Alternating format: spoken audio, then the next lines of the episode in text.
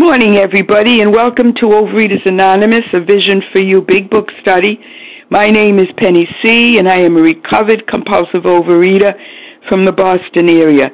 Today is Friday, July 31st, 2020, and this is the 7 a.m. Eastern Time meeting. Today we are reading from the Big Book. We are on page Roman numeral 26. That's XXVI. We're on the third paragraph that begins with the doctor's theory. We're going to be reading just one paragraph and sharing on that this morning. Today's readers and other helpers are Lauren H. for the Steps, Loretta H., for the Steps, Lauren N. for the 12 Traditions, and the readers of the text are Barbara E. and Liz V. The newcomer greeter will be Dory P., and our host for the second hour is going to be Jen A. The reference numbers for yesterday, which was Thursday, July 30th, for the 7 a.m. Eastern Time meeting, 15,076, 15076. And the share ID for the 10 a.m. meeting yesterday is 15,077, 15077. The OA preamble, Overeaters Anonymous, is a fellowship of individuals who, through shared experience, strength, and hope, are recovering from compulsive overeating. We welcome everyone who wants to stop eating compulsively. There are no dues or fees for members. We are self-supporting through our own contributions, neither soliciting nor accepting outside donations. OA is not affiliated with any public or private organization, political movement, ideology, or religious doctrine.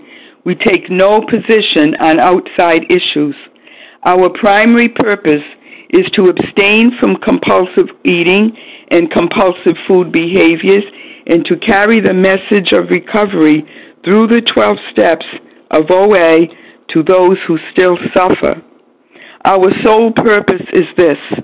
OA's fifth tradition states, each group has but one primary purpose, to carry its message to the compulsive overeater who still suffers. At a Vision for You Big Book study, our message is that people who suffer from compulsive overeating can recover through abstinence and the practice of the 12 steps and 12 traditions of Overeaters Anonymous. I will now ask our friend Loretta H. to read the 12 steps of Overeaters Anonymous for us. Thank you, Penny.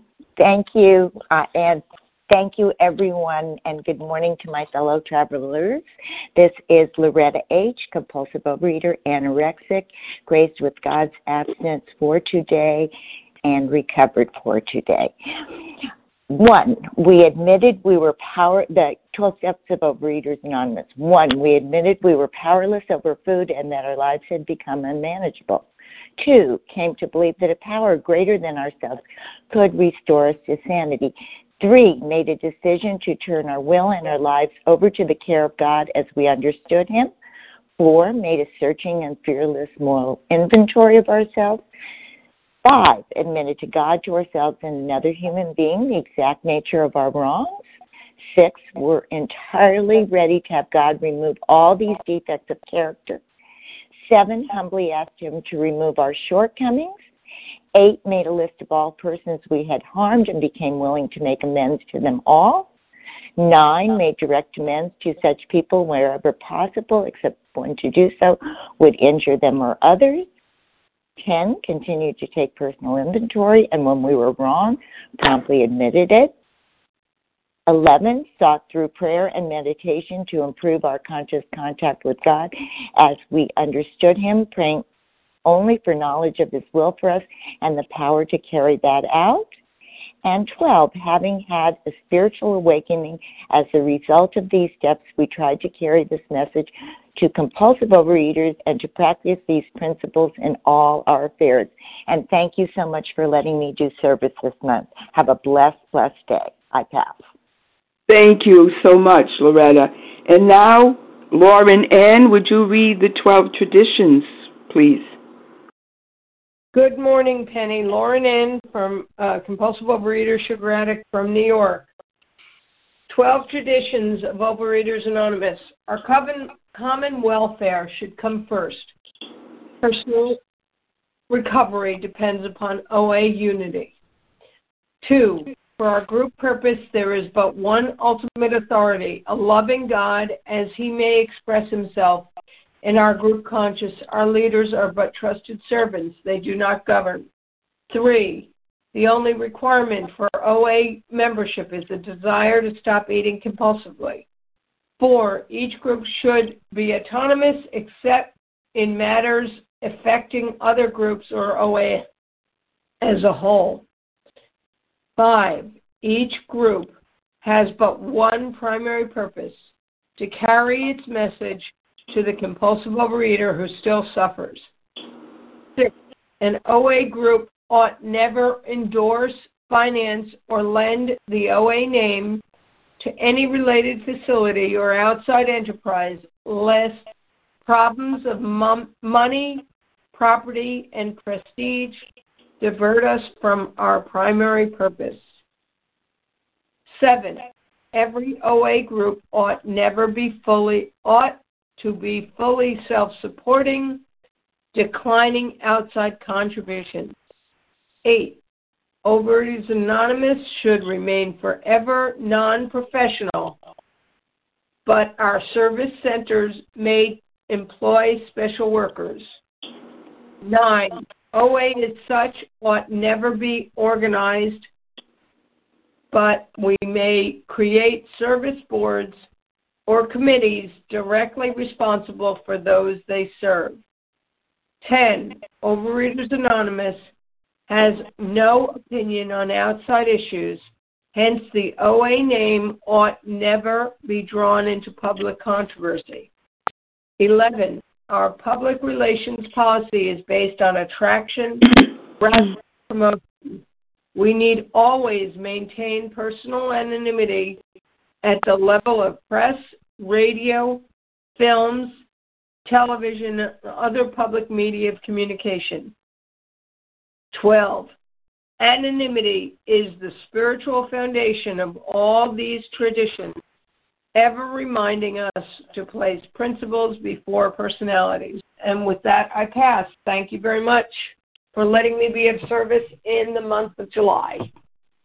Thank you, Lauren Ann. We appreciate that. This is how our meeting works. Our meeting focuses on the directions for recovery described in the Big Book of Alcoholics Anonymous. We read a paragraph or two from the literature, then stop and share on what was read. Anyone can share, but we ask that you keep your sharing to the topic and literature we are discussing, and that you keep your share to approximately 3 minutes, and I will be timing everyone. Singleness of purpose reminds us to identify as compulsive overeaters only. Our abstinence requirement for moderators is 1 year, and for readers is 6 months. There is no abstinence requirement for sharing on topic. This meeting does request that your sharing be directly linked to what was read. We are sharing what the directions in the Big Book mean to us. To share, press *1 to unmute. Then once you are done, let us know by saying pass. Then press *1 to mute your phone again. In order for us to have a quiet meeting, everyone's phone except the speaker's should be muted. Today we resume our study of the Big Book on page Roman numeral 26, that's XXVI, the third paragraph. We're reading just one paragraph and sharing on that. And that paragraph begins with the doctor's theory. And I'm going to ask Barbara E. to start us off today with the reading from the Big Book. Good morning, Barbara.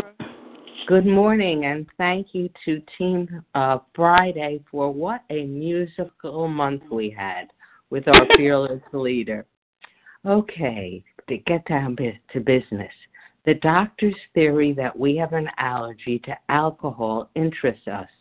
As laymen, our opinion as to its soundness may, of course, mean little, but as ex-problem drinkers, we can say that its explanation makes good sense. It explains many things for which we cannot otherwise account. Which comes first, the chicken or the egg? Is it the allergy or is it the mental twist of the mind? I've been pondering that for so long, and you know what? Don't analyze, Barbara, just utilize. All I know is I was born with an allergy. My allergy was I just loved to eat, and I never got full. My filler-upper was broken. I would go into my mother's bathroom and find her chocolate X-Lax and eat it, and I'll tell you I had a shitty day the next day. I would go into her closet and eat the awful cookies that she had. She had no taste in cookies whatsoever. Stella Doro, hard as rocks. But I would eat them anyway. When I babysat, I lived in an apartment house in New York City. When I babysat, I think they had a sign somewhere posted with my picture with a slash through it. Don't employ this babysitter. When you tell her she can have whatever she wants, she eats everything in the house. And the automat, some people call it the Horn and Hordat, my favorite place in the world. I ate to the point of fullness, and then when I was full, I just lie down, wait for it to settle, and go back and eat more. I ate in the middle of the night. I used to say I only ate one meal all day, but it was 24 hours a day. There is something wrong with my brain. Yes, I want to eat. I promised my sponsor I'd stop chewing sugar-free gum. So I started chewing sugar-free Splenda, taking the whole bag of Splenda, putting it in my mouth, and chewing it like a piece of gum. Of course, I'm allergic to sugar. Common sense tells me that, but I have no common sense when it comes to food. So I'm willing to accept that whatever it is, the chicken or the egg, I'm a good egg, but I'm slightly cracked, and I have an allergy to compulsive overeating, and just as my daughter has an allergy to lobster that requires her to take an EpiPen, I have to accept that when it comes to sugar and spicy and salty products, I can't stop. So yes, maybe no explanations. I don't need an explanation. I go to a source of a higher power. I turn to God, and I ask the God of my no understanding to help me each day to stay on my food plan, to be kind, to be gentle, and to pay it forward and backward, because I know the only insurance I have against going back into the food that tortured me and was killing me is to work with others. And this has been a wonderful month. I passed. I look forward to the rest of your shares. Thank you. And thank you, Penny. Thank you, Barbara E. And so now we're going to take some names for just a minute for people who would like to share on that paragraph. And just know that I will do my very best to hear each one of you. And remember, please, what we ask is that if you've shared in the last 2 days, so if you shared on Wednesday or Thursday on any of our meetings, please step back and allow other voices to be heard. Okay, so with that, who would like to continue the sharing? Yes, Yes. Wait a minute. I think I heard Nessa R. And who else? Larry K. John K. Okay, whose last initial is J? It was K, Karen K. I think, Karen, when you speak, there's a kind of a static, but I'll put you down, Karen K. That's okay. W. That's W. Okay, let me just tell you who I have so far. I have Nessa R, Tina, I need her initial of her last name, Larry K, Karen K, and Beth W. One more. CMS. CMS, I think from Bristol, Rhode Island. Is that right? Thanks, honey. It is me. Hi. Okay, so this is Nessa R, Tina, Larry K, Karen K, Beth W, and CMS. Nice. All right, Nessa I. It's your turn, Nessa. Hi, thank you. Good morning, Vision for You. This is Nessa R. I am a recovered compulsive overeater in Toronto, Canada. So an allergy, as was said yesterday, somebody is unmuted in the background. As was said yesterday, this is the innovation of the doctor because everybody knew there was something wrong with the mind of an alcoholic. They didn't know exactly what it was. They guessed the wrong ailment. But nobody realized about the body. And the doctor is going to explain later that allergy is a phenomenon of craving. And this is very important to understand because without understanding this, like when I didn't understand this, I had no impetus whatsoever to become entirely abstinent. And therefore, you know, I didn't recover until I really grasped this concept. There's a lot of noise in the background, and it's not coming from me. Like there's a bus or something. Just a minute. Hold on, Nessa. I'm taking care of it. Go ahead. Hello? Okay. Can you hear me? Yeah. Jamie, I'm sorry. Can I interrupt for just a second? This is Leslie W. Penny, I think that the static might be coming from your line. If there's any way you could maybe call back in. From my line? Yeah. Yeah. Thank you so much. Nessa, go ahead. Okay. Thank you. You know, until I understood the concept of the allergy, I had no impetus of getting entirely abstinent. And why is the allergy a phenomenon of craving? Like, an allergy is an adverse, abnormal reaction to a substance. And everybody has cravings from time to time, so what's so abnormal about that? And the answer is it's in the sequence of events. Like a normal person gets a craving, let's say ice cream, and they eat a bowl of ice cream, and they're satisfied. So first the craving, then the eating, then the satisfaction. For me, I'm not even thinking about the ice cream. I don't have a craving, nothing. I see it, I eat it, then I get the craving. And so that's the first difference, that it comes after I eat it, not before. And the second difference is that no matter how much ice cream I eat, I am never satisfied. A normal person is satisfied. I am never satisfied. My craving is intensified, and that's why I have the biological imperative to eat myself into oblivion. No matter how full I am, no matter how much my stomach hurts, I just have to continue eating. And this is why I have to be abstinent 100%. You know, like if my child was allergic to peanuts, would I give him something that had peanuts in the 10th ingredient? If my child was allergic to, I don't know, fish, would I give him something that has fish in the 20th ingredient? And yet, you know, one of my early so-called abstinence definitions was no sugar in the first 5 ingredients. And no wonder that I couldn't keep abstinent. You know, I just couldn't because I was always having that allergen in my body. I never even went into the mental obsession because I was always in the craving. And understanding this is so key because until we have entire abstinence, it doesn't matter how hard and precisely and according to the instructions I work the steps, it's not going to work. Entire abstinence is the prerequisite for recovery. It is not a program of abstinence, it's a program of recovery. But abstinence has to precede everything.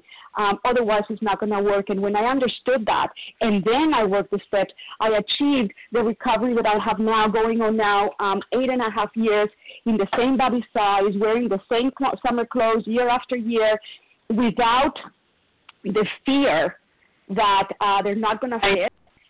Thank you. And I just want to close by saying that abstinence is about not eating. Recovery, where I am now, is about not wanting to eat. But it starts with abstinence, and with that I pass. Thank you. Thank you, Nessa, and thank you for your patience with the interference. Next we have Tina. Tina, would you tell me the initial of your last name, too? Thanks so much, Penny. It's Tina S., recovered compulsive eater, anorexic in Florida. Wow. What a great paragraph, and what great shares. If you're barking in the background, it's my dog.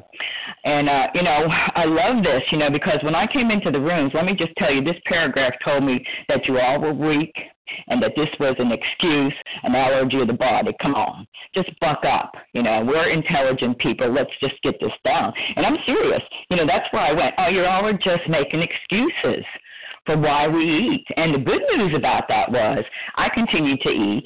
And so it says, that was my opinion, which, of course, got me in several rooms of several 12-step programs. But, what I think I know. And, and then it says, but it's ex-problem drinkers. As I came in and when I really looked over my shoulder and saw my experience with food, it made sense, because bottom line was I couldn't explain it any other way. So I kind of just accepted the fact.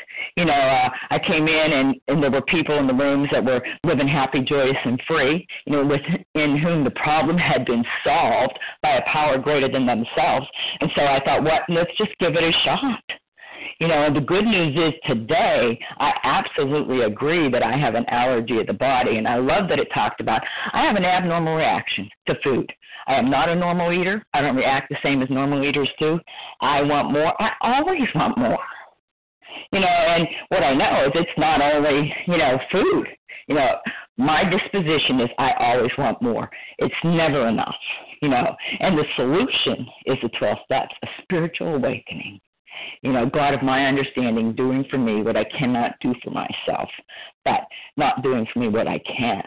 And so I love that it was said, entire abstinence. I got to put it down first, because for me, if I'm not out of the food, I don't want anything to do with the rest of y'all. Let me just tell you, because if I'm still in the food, Tina's still in control, and she's got a plan. And look out. But when I come in being entirely abstinent, and I can get that I'm powerless, and that my life is totally unmanageable, and that I can come to believe, just being willing to believe in a power greater than myself, and then to go on with the rest of the steps. And that's where the solution is. And with that, I'll pass. Great stuff. Thank you so much, Tina S. And now Larry K. Good morning, Larry. Good morning, Penny. Good morning. Any day the Red Sox had a win, that's a good day, right? That was good tonight, too. You take care of the Mets, now you got the Yankees. All right, enough of that important stuff. So we've heard some great stuff about this allergy is what we're reading about. And let's examine it. The manifestation of my abnormal physical reaction to these substances was very evident. When I ingested these, sugary dessert items, for example, my desire for more was not satisfied like a normal person. It was magnified. It was intensified. That's not normal. Now, I have a friend at work. That's probably a revelation. I have a friend at work, and she eats chocolate 365 days a year. She has a big bowl of Hershey's Kisses on her desk. Never misses a day as long as I've known her, several years. This woman loves chocolate. Absolutely loves it. Now, here's the thing. As far as I can tell, she's never decided to have 2 Hershey's Kisses, which is what she eats every day, and instead had 50, right? Never happened. It would never occur to her. See, when she has a Hershey's Kiss, her physical desire for more does not intensify like mine does. That never happens. I know another guy who's at work also who's a wine connoisseur. This guy, oh my gosh, he reads wine magazines. He goes to Napa Valley every, couple, 3 years with his wife. He buys cases of his favorite wines, talks about them incessantly. He's a member of various wine clubs. Yet, I don't think he's ever decided to have 2 glasses of wine, and I've known this guy a long time, and instead had 10. Never occurred to it. See, he doesn't have the allergy that Dr. Silkworth is talking about. You and I, lucky winners that we are in the lottery, we do. Our desire for more does not get satisfied. Now, I'm looking at some cookies right now. My daughter baked some cookies. It's my mom's birthday. We're going to go have a socially distanced deal.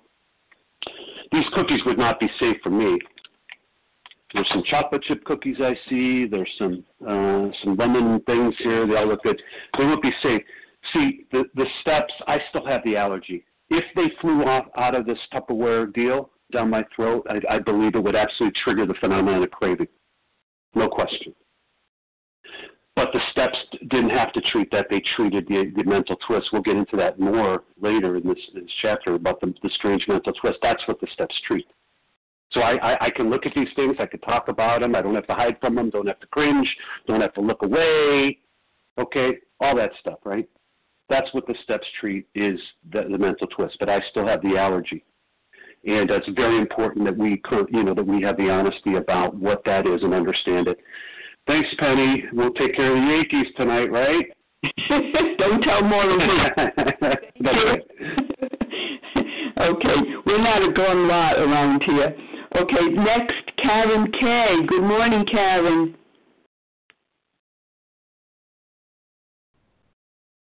Good morning. I'm a recovered compulsive eater. My name is Karen, and my credit stone transfer. Is this a better phone? I switched phones.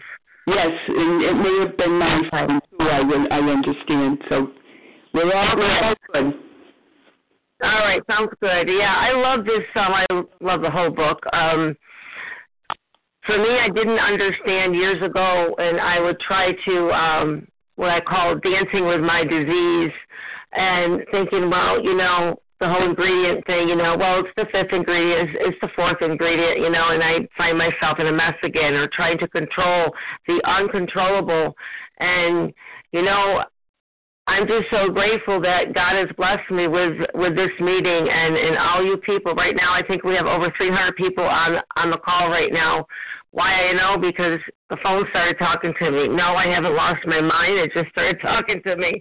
I'm just so grateful that I know with my heart and surrendering to the steps and the people before me taught me certain foods they're just not my food.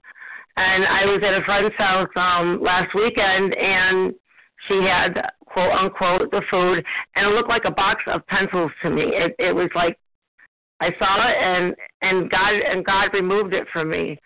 And, it's the power of example in OA or whatever 12-step program you're in, or I'm in, I need to say. As a result of that weekend stay, to the grace of God, her daughter put on 50 pounds, and she took her to a nutritionist, and I said, please find someone that specializes in addiction. She's only 17.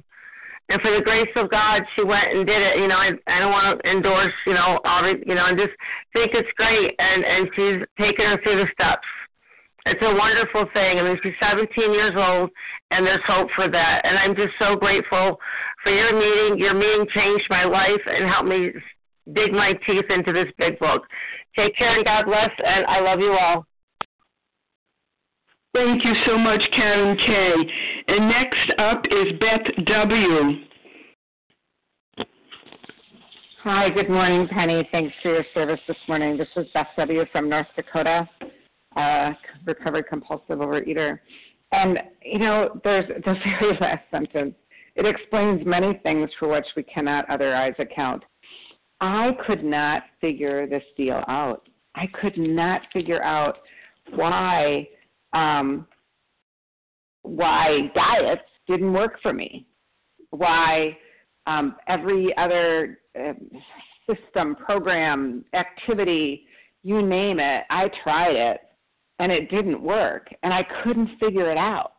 I knew I had lots of head knowledge about good nutrition and how much, calories burned versus calories in, blah, blah, blah. And it just didn't work, so I couldn't figure it out. And this allergy, I remember the first time I read this with this group, it was like lightning bolts in my brain, like, what is this? I probably had never read The Doctor's Opinion before that. And,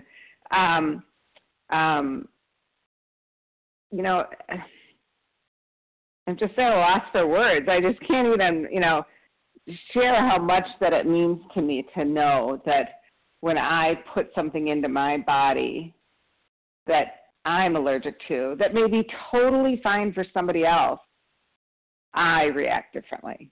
I only want more. And I was able to identify another food recently that triggers this allergy for me and causes the phenomenon of craving. And then I couldn't get my head around it. And I'm so grateful to have more information about me, and that I don't have to do that anymore. And the steps and trust in the power of my understanding or my not understanding can remove that obsession for me. So that's all I have. Thanks for letting me stumble through this share. Have a great day. Thank you, Beth W. And CMS, it's now your turn. Thank you, Penny. Thanks for your service. Good morning, everybody. This is Sam S. I'm a recovered compulsive overeater in Bristol, Rhode Island. It was a really long time before I came into the program and I ever heard about the allergy. I feel like I would have suffered less, but you know what? It's going to be It'll be helpful to someone. So I'm grateful for all the confusion in the beginning years of program where I just white knuckled it and I just didn't understand why things were really hard. The idea here, the theory that we have an allergy, really was the first time that I could put the bat down, that I could stop shaming myself. I would never shame somebody who has cancer, who has diabetes. I would never shame somebody who has mono, and I would never shame somebody who has an allergy. And for me, seeing that in the text allowed me to put it down because it wasn't that there was something wrong with my will, or that there was something wrong with, my gusto and my tenacity. There's something different about my body. When other people are eating certain foods, they're not thinking about the next time that they're going to get it before they even finish the first couple of bites. And that's what I do with the foods that I cannot have. Those are the foods that separate me from God, because at that point, those foods are God. I spent so much of my life, 20 years of dieting and looking into magazines and articles and books, trying to find this, 30-pound and 30-day diet miracle.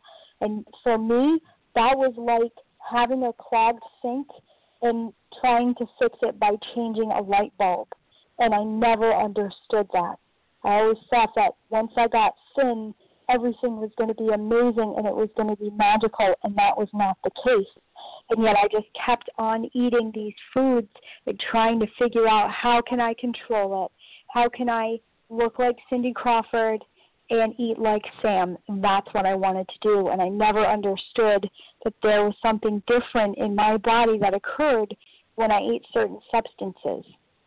I remember I sponsored someone a long time ago, and she said, well, I don't have an immediate reaction once I eat this food. I'm able to control it.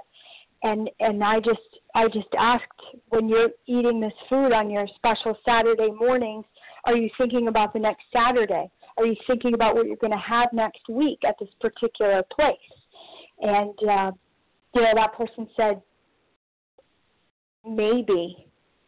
And that's fine. That person is not in the room. She's doing her field work. She's doing her experimenting.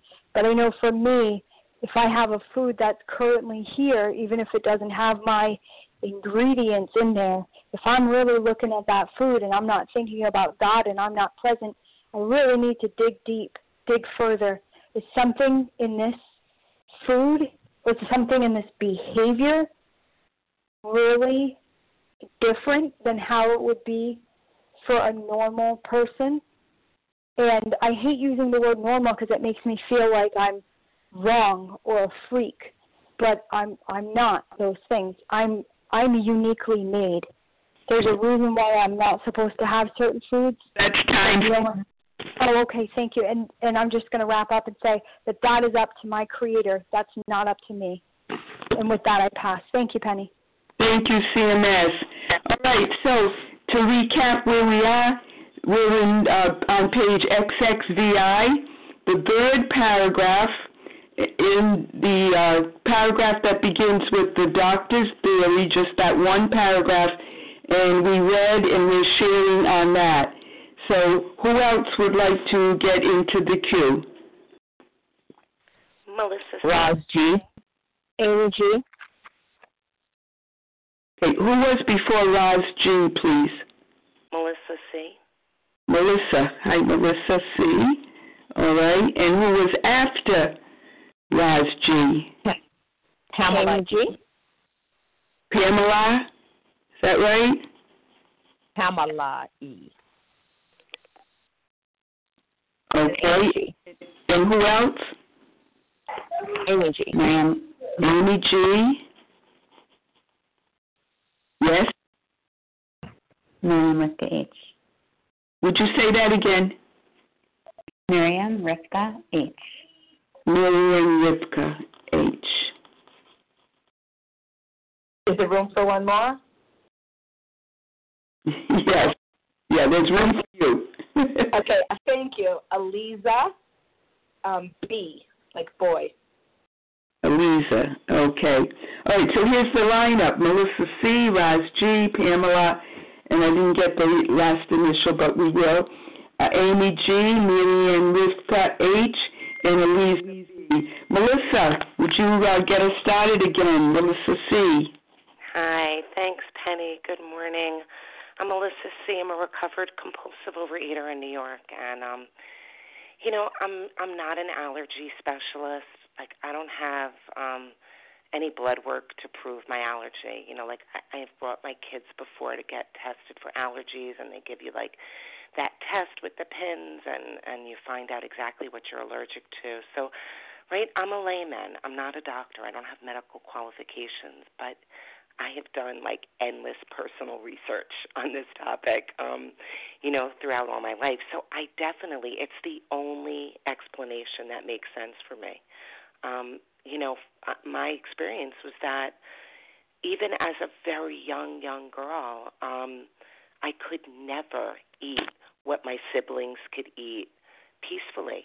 My eye was always on more, and like I've shared, like I knew that at a really young age. Before the cake was cut, I knew there wasn't enough for me. And, and I've seen other people, like you go out with other people, you socialize with other people, and I walked around thinking they have tremendous willpower. How is it that three of my girlfriends could share a piece of cake and not finish it between the three of them, where I really would want to, like, stab them with the fork, because I don't care who I'm with when the cake is present. I just want the cake. And, I have this abnormal reaction.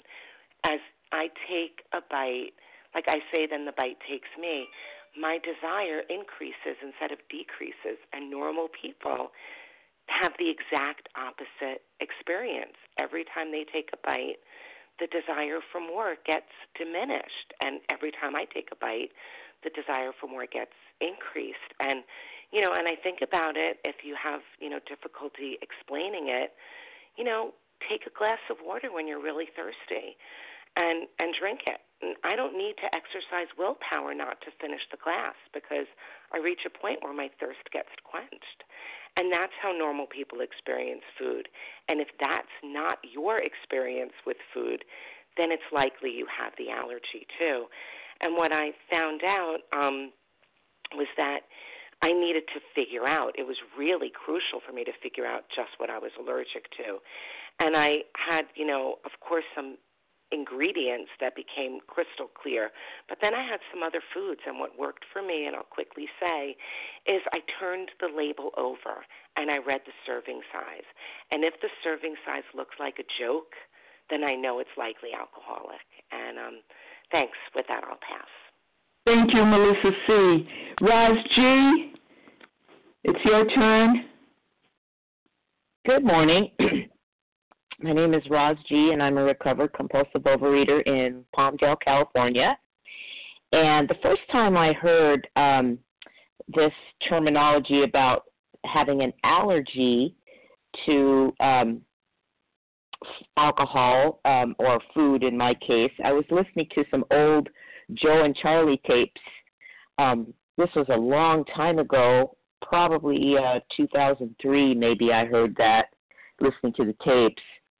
And the guys with their, you know, their drawl, they said, well, you know, you think that it's an allergy is like you're going to eat some strawberries and break out into a rash. But that's not what we're talking about here. We're talking about, you know, having an abnormal reaction.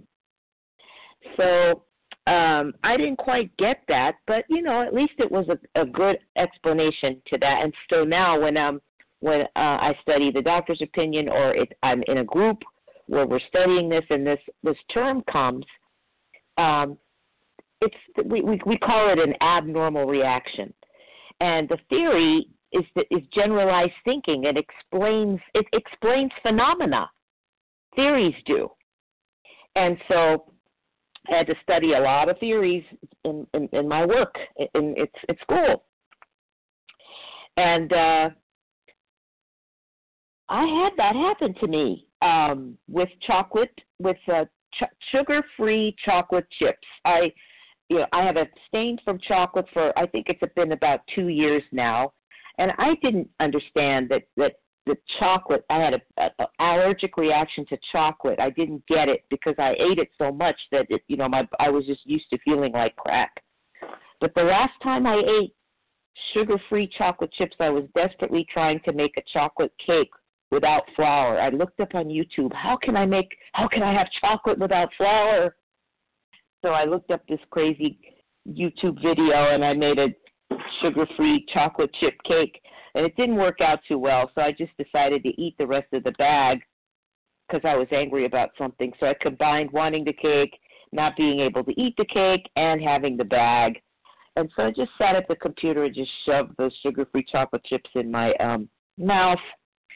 And that night, I woke up in the middle of the night, hyperventilating so terribly, couldn't breathe, and I had to force myself into some kind of breathing. And I had to, I had to admit it and go. And this was another time that I had relapsed and realized, you know what? I have an allergic reaction to chocolate. And then also Fritos. I had a problem with that. And I like to eat a lot of those. And I put them in my mouth and the left side of my tongue started to swell. So, but that happens whenever I eat foods that are overloaded with chocolate. So, the cleaner I become with food, the more I realize what I have abnormal reactions to. And when I eat them, my body tells me right away. It's a phenomenon. And so I'm grateful for it. I know that I have allergic reactions to some food. And Roz. Okay, and with that I pass. Thank you. Thank you, Roz G. And Pamela. I don't think I said that correctly, so would you help me? Hi, thank you so much. This is Pamela E. in Ventura, California. Good morning, everybody. Good morning, world. Woke up again at the perfect time. God meant me to be here today.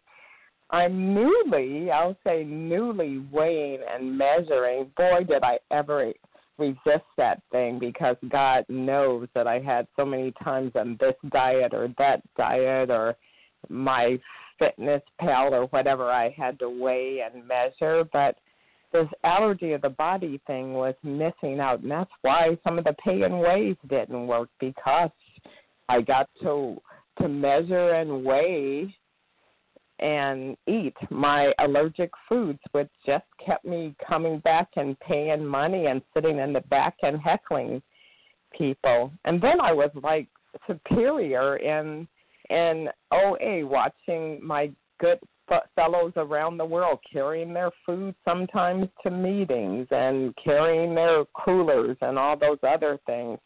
And I resisted that. It's like, I'm going to do it my way. And it worked for a long time. I got to my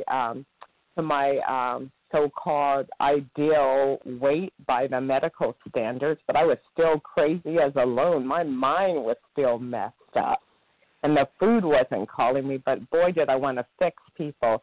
And now today, as just started following a food plan from a sister fellowship, and wondering why I guess that would have been like the gray sheet days in OA, and some people still do that. Thank goodness that we get to figure it out. I mean, I've been in this thing for like going on 8 years and trying to figure it out. And I'm telling you, the sanity that is coming, but I'm still crazy as a loon. And thank goodness God gives me a warning. I'm so glad that the food doesn't work anymore, because if it did, I might have still kept trying it. That mental twist is still there. I have the benefit of having my son live with me right now, and what a pleasure it is, because I get to practice recovery with someone else in here instead of having this medical lab that has nothing. So he had his cake and some bread on the counter, and usually it's like, oh, cake, oh, bread, but that day it was like, oh, cake, oh, bread. It was just that little tiny bit that said, girl, you're going to be in trouble, you know. I didn't want it, but who knows what the next thought was going to be. So I just covered it up, and I still weigh and measure, and I'm 2 weeks down, and God knows that I'm delusional, because I went to a friend's house. She made an abstinent meal, but she put one thing on my protein that I don't eat. It's an abstinent thing, but that I went from feeling so thin in the morning to like I gained like 25 pounds that evening. So I know I'm a crazy girl, and I still have work to do, and I'm so glad that I get to do it with you all. I get to let go of my fears. I get to speak the truth. I get to do my 10th step, my 11th step, my 12th step. I get to keep listening. I get to keep growing. I get to keep... Thank you. Thanks for being here. Thanks for your service. Thank you. And the next time we have Amy G. Good morning. Excuse me. Good morning. My name is Amy G. I'm a recovered compulsive overeater from Maryland. Thank you, everyone, for such an awesome meeting. So for me, I'm a kind of break it down kind of girl. So if I have not the breakout in hives allergy, then the allergy is the phenomenon of craving. So if that abnormal reaction, that phenomenon of craving, you know, what exactly is that phenomenon of craving? And for me, I've heard it broken down as a chemical reaction, and it talks about it in the Big Book, where I get a sense of ease and comfort. My reaction in that phenomenon of craving is not hives. It's a sense of ease and comfort, so much so that that phenomenon of craving is that I want more. I want more of ease and comfort. And for me, anesthetizing and escaping, that is what I'm looking for. That is the chemical reaction of the phenomenon of craving. And it really helped for me to break it down to understand, what is my reaction? That phenomenon of craving that brings on the sense of ease and comfort, where I want more of that ease and comfort. And, you know, I don't know if I was born a compulsive overeater or I abused certain substances to the point that I became a compulsive overeater. I mean, I don't know when I crossed that line or if I was born with it. But like others have said, you know, chicken or the egg, it's a done deal, folks. I know that when I put sugar, high-fat, flour, and for me, volume. Oh, yeah, let me talk about volume for a second. Because if my reaction in my body is a sense of ease and comfort, I know without a shadow of a doubt that high volume, for me, creates that phenomenon of craving, because it starts and triggers that wanting of more. It starts that reaction. And that's why we call it a trigger. And so for me, I mean, I spent years in OA trying to figure that one out and finally give. that I needed boundaries and a line in the sand for when my meal started, when it stopped, and what exactly those actual ingredients were that were physically triggering me. But that made sense to me, because why would we have Gamblers Anonymous? You know, they're not ingesting any substance, but something is creating a reaction in their body, a high from what they're doing. And I can understand that, for me, with volume as well. So sugar, high-fat, flour, volume, of course, the compulsive behaviors. That's why that's added now in the definition of abstinence, refraining from compulsive eating and compulsive food behaviors. Chicken or the egg, folks, I'm done, I'm toast, or I'm cooked, as you say. Because I've resigned from the debating society, I know without a shadow of a doubt, when I put those substances into my body, I am without power to stop. That is what happens to my body physically and the chemical reaction that goes with it. And with that, I'll pass. Thank you, Amy G. Now we have just about 5 minutes for two more people, so if you just be aware of that and maybe cut your sharing just a little short. And we've got 8. Sorry, Steve?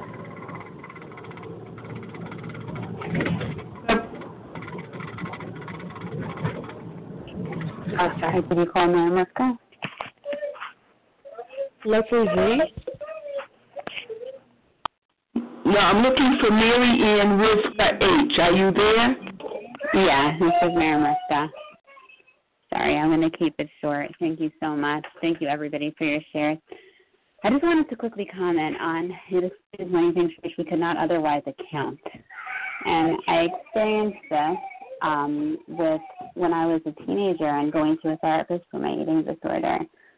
And I would tell her, oh, you know, I binged last night after dinner. And she would want me to figure out, well, what happened at dinner that triggered you, that made you upset, that made you binge?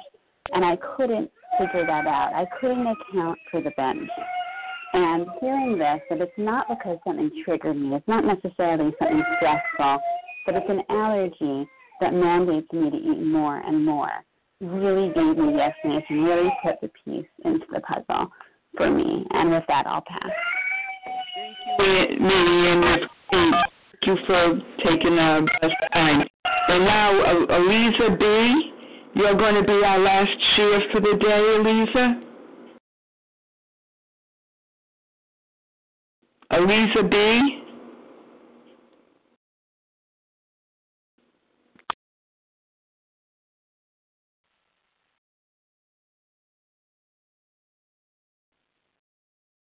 Is Aliza B.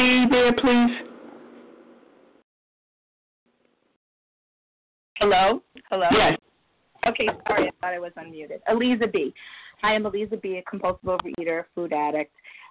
It's been a long time since I shared on this meeting, and it just occurred to me when I was listening to other people's shares about this idea of the allergy. You know, without this constant repetition of what I have, I do forget all the time. I was abstinent for 12 years, and I'm now hopefully coming out of a 2-year relapse. I only have 4 days today, but I've had about 24 days, or maybe more, and then I pick up again. And when I try to think back to what exactly happened to me, I like how someone distinguished between abstinence and recovery. Because I had recovery. I had abstinence for sure, and I had recovery. But I guess the mental obsession gnawed into my recovery a lot. And just what I remember hearing was I was so, you know, physically fit and everything. By that time, I'd lost 80 pounds, and I had become a spin instructor at a local gym. And I guess my ego had just taken off, and I really thought, I got this thing. I don't eat, and I don't eat sugar, flour, wheat. There were a lot of things I didn't eat. I weighed and measured. You know, I was at the pinnacle. I had arrived, and then I'm teaching spin, and everything is great. And then I got in with some people who started talking about, like, innate health and some of these other ideas where the main process is to not identify yourself with anything negative. Like, you always have to think that you're always innately healthy, and you could always you can always do all the things you want to do. And that sounded very appealing to me because my one instructor in that program said, I think it's terrible that you stand up at meetings and call yourself the compulsive overeater. That's your compulsive overeater in your core. And and that rang to me at that time because even though I tried to stand up to it a little bit by saying, well, it's not a negative label. It's just who I am. I have to identify who I am. It tripped up that part of me that wanted to be quote unquote normal. So I'm so glad that people we're trying to sort of attack that word normal, because I don't want to think, I think what tripped me up is that I was thinking of myself as abnormal. And both in my physical abstinence and in my spiritual abstinence, I kept honing in on that word that I'm abnormal.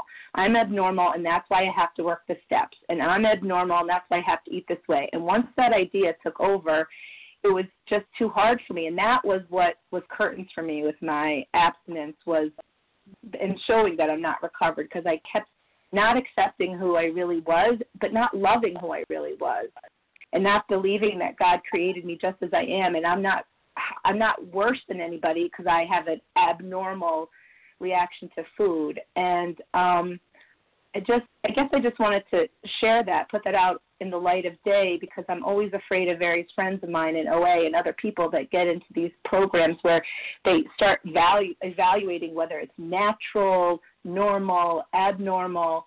And I'm trying to not put a value judgment on myself about that. It just is the way I was created. Thanks, Alicia. Thank you. Oh, okay. But you do want to finish your sentence anyway. All right. Thank you so much, everybody who's shared and everyone who's helped this morning. And so please join us for a second unrecorded hour of study immediately following the closing. The share ID for today, which is Friday, July 31st, the 7 a.m. meeting, is 15,081, 15081. Okay, and before we read the selection from page 164, I want to thank everybody who's been part of Team Friday for the 7 a.m. meeting for the month of July. We really appreciate all your help. And so now I'm going to ask Liz V to read the paragraph on page 164 that starts with, "Our book is meant to be suggestive only." Liz? Thanks. Hi, it's Liz V. I'm thankfully recovered in Raleigh. Thanks for allowing me to serve this month. Our book is meant to be suggestive only. We realize we know only a little. God will constantly disclose more to you and to us. Ask him in your morning meditation what you can do each day for the man who is still sick. The answers will come if your own house is in order. But obviously, you cannot transmit something you haven't got. See to it that your relationship with him is right, and great events will come to pass for you and countless others. This is the great fact for us. Abandon yourself to God as you understand God. Admit your faults to him and to your fellows. Clear away the wreckage of your past.